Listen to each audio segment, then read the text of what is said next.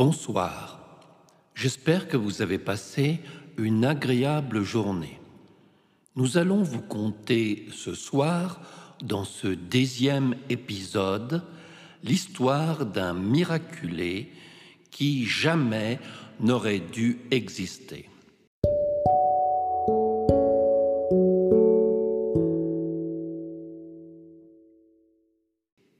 Dans la mythologie grecque, Zeus est le dieu suprême, fils de Kronos et de Rhea.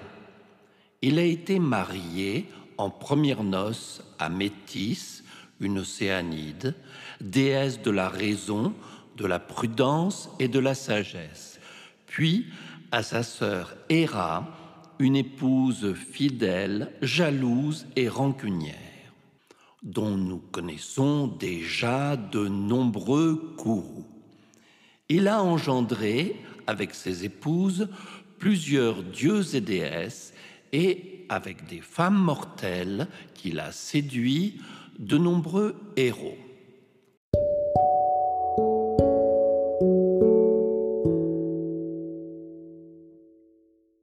Son enfance.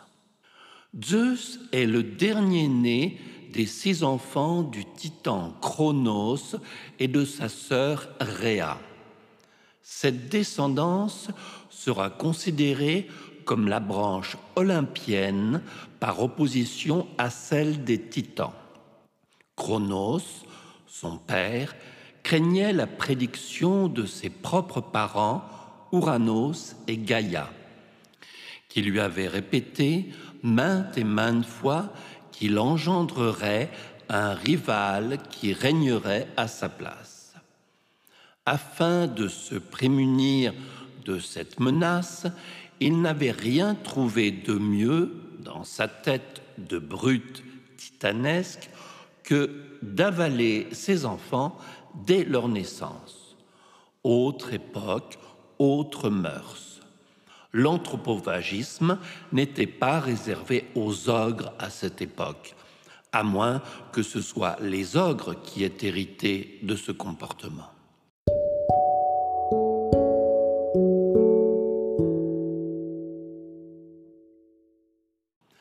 Sa femme donc était déchirée de voir le fruit de ses entrailles disparaître dans la bouche de son mari. Pour qu'un de ses fils échappe à ce sort, Rhéa, sur le conseil de Gaïa, substitua le dernier-né par une pierre emmaillotée. Le subterfuge fonctionna. Je suppose donc que Kronos avait un estomac à toute épreuve, car il l'avala tout cru, sans assaisonner ni mâcher. Toute une éducation à refaire, ni assiette, ni couteau, ni fourchette. Des mains sales, il pince le paquet comme une feuille de vigne et l'amène à la bouche. Gloups. Nous décrivons ici, dans cette période lointaine, des mœurs barbares et loin de toute notion de civilisation. Le plus dur a été fait. Non, je ne parle pas de la digestion. Il reste encore à cacher l'enfant. Car, vous le savez bien, un nouveau-né, ça prend de la place, un espace sonore considérable et parfois toute l'attention afin de répondre à ses besoins les plus fondamentaux. Téter, se nourrir, être consolé, rassuré, plus tard lui raconter des histoires pour l'endormir, lui apprendre l'alphabet grec, les chiffres et le rudiment du calcul mental, kélipa, kélipa, kélipa. Rhéa ne peut donc se permettre de le garder, malgré le fait que ce soit son plus cher désir. Elle part donc en Crète, accouchée en cachette.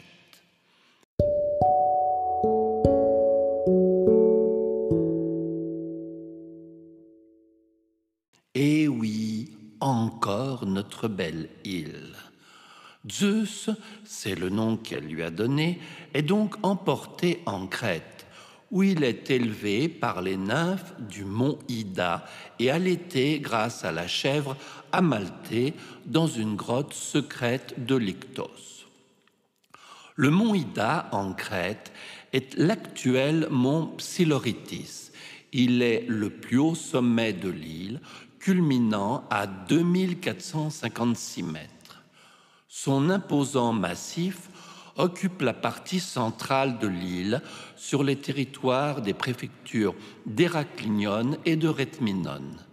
C'est dans une caverne située sur le versant nord de ce mont que Zeus naquit.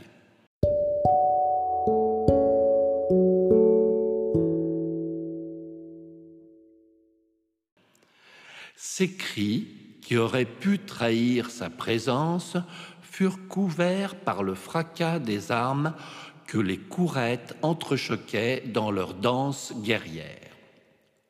Amalthée est une chèvre qui allait Zeus enfant, aidée par des abeilles se chargeant de nourrir le dieu de miel. Ce mythe est un des premiers témoignages écrits de l'usage approprié d'un allaitement de substitution. Certaines femmes, se découvrant incapables d'allaiter pour des raisons psychologiques ou physiologiques, utilisaient jusqu'à une époque récente le lait de chèvre qui est un des meilleurs substituts naturels au lait de femme. Dans le cas de Rhea, c'était surtout l'impossibilité de rester près de son chérubin, de peur que son mari ne découvre cet enfant non avalé.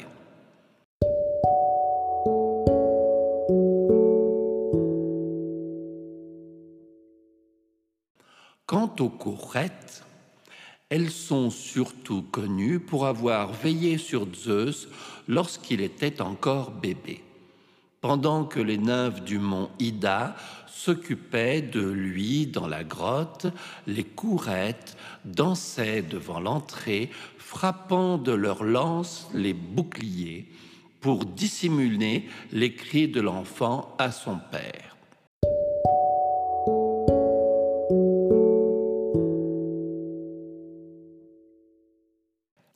Le culte d'un Zeus né en Crète, dans une grotte de cette montagne, remonte à l'époque dite minoenne, entre deux mille et deux mille cinq cents avant Jésus-Christ. L'avènement de Zeus. Petit Zeus devient grand, car de nombreuses nymphes veillaient à son épanouissement et à son éducation, ce qui laisse encore quelque espoir aux orphelins de trouver une famille d'accueil digne de ce nom.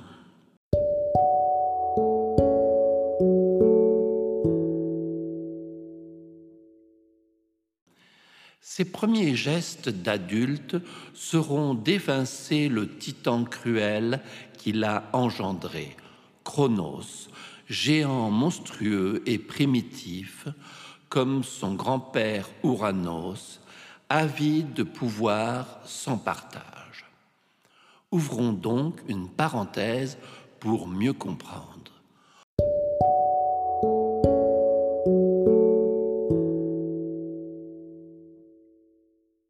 Le grand-père Ouranos avait pour spécialité de provoquer des avortements à coups de pied dans le ventre de sa femme Gaïa. Et son fils, Kronos, comme friandise, engloutissait à son repas les nouveau-nés, en fait ses frères et sœurs. Il avait donc une pratique de longue date de la gastronomie des nourrissons. Il pensait sûrement que c'était la seule façon de se fournir en protéines animales. Quand ce fils devint lui-même adulte, puissant et fort, élevé à la chair fraîche, il eut soif de pouvoir à son tour. Qui n'a pas rêvé d'être calife à la place du calife ou prendre la place du père ? Ouranos fut donc neutralisé par son propre fils, qui l'émascula au moment d'une étreinte avec Gaïa. Refermons cette parenthèse sur la douleur de l'acte et les cris d'Ouranos. Je pense que nous avons été assez explicites quant aux mœurs des Titans.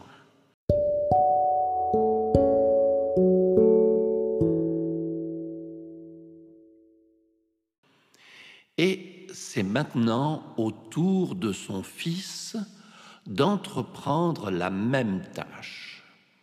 Zeus va essayer d'abattre la puissance de Kronos. Son père, ne connaissant pas son existence, il a toute latitude pour mûrir sa tactique. Il courtise la titanide Métis, qui deviendra sa première épouse. Il la persuade de faire absorber à son père une boisson qui le fasse vomir. Elle accepte, car elle sait que c'est pour la bonne cause. Et c'est bien connu, quand on est amoureux, on ferait n'importe quoi pour l'autre. Kronos va ainsi rejeter tous les enfants engloutis, ainsi que la pierre emmaillotée.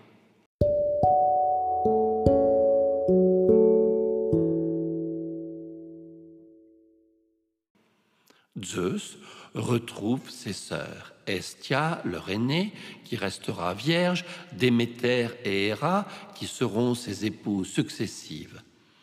Après donc le parricide, voici l'inceste. Mais passons, nous ne sommes pas ici dans un cours de moralité judéo-chrétienne.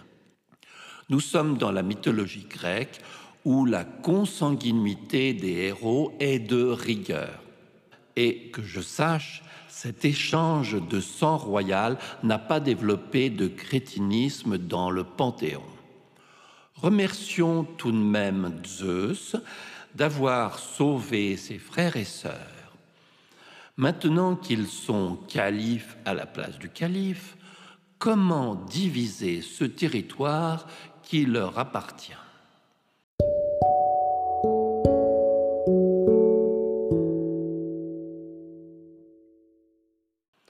Zeus, le sauveur, partagea le pouvoir avec ses frères. Hadès gouvernera le monde souterrain, celui des morts, et Poséidon, les mers.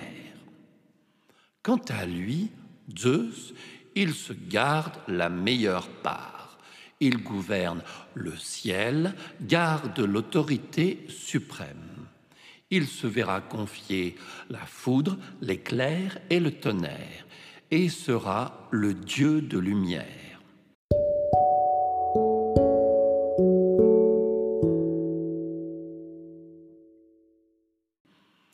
Quant à ses sœurs, ah les filles, qu'est-ce qu'il peut bien en faire? Hestia reste la déesse vierge, gardienne du foyer, et nous savons déjà qu'elle cédera sa place à la mère de Dionysos quand elle reviendra du monde des morts. Déméter sera la déesse de l'agriculture et des moissons. Elle sera la mère de Perséphone. Héra deviendra la régulière de Zeus.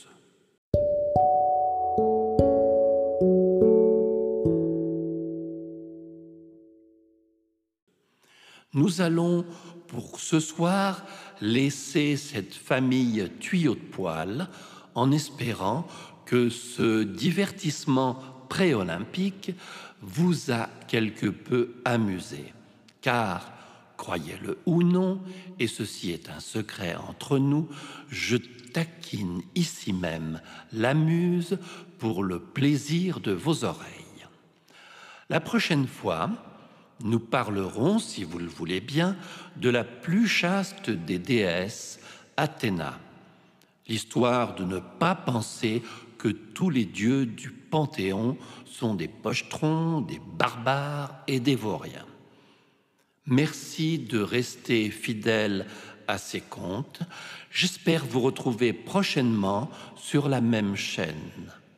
Permettez-moi, avec les dieux et déesses de l'Olympe, de vous souhaiter une douce et agréable nuit avec des rêves sucrés.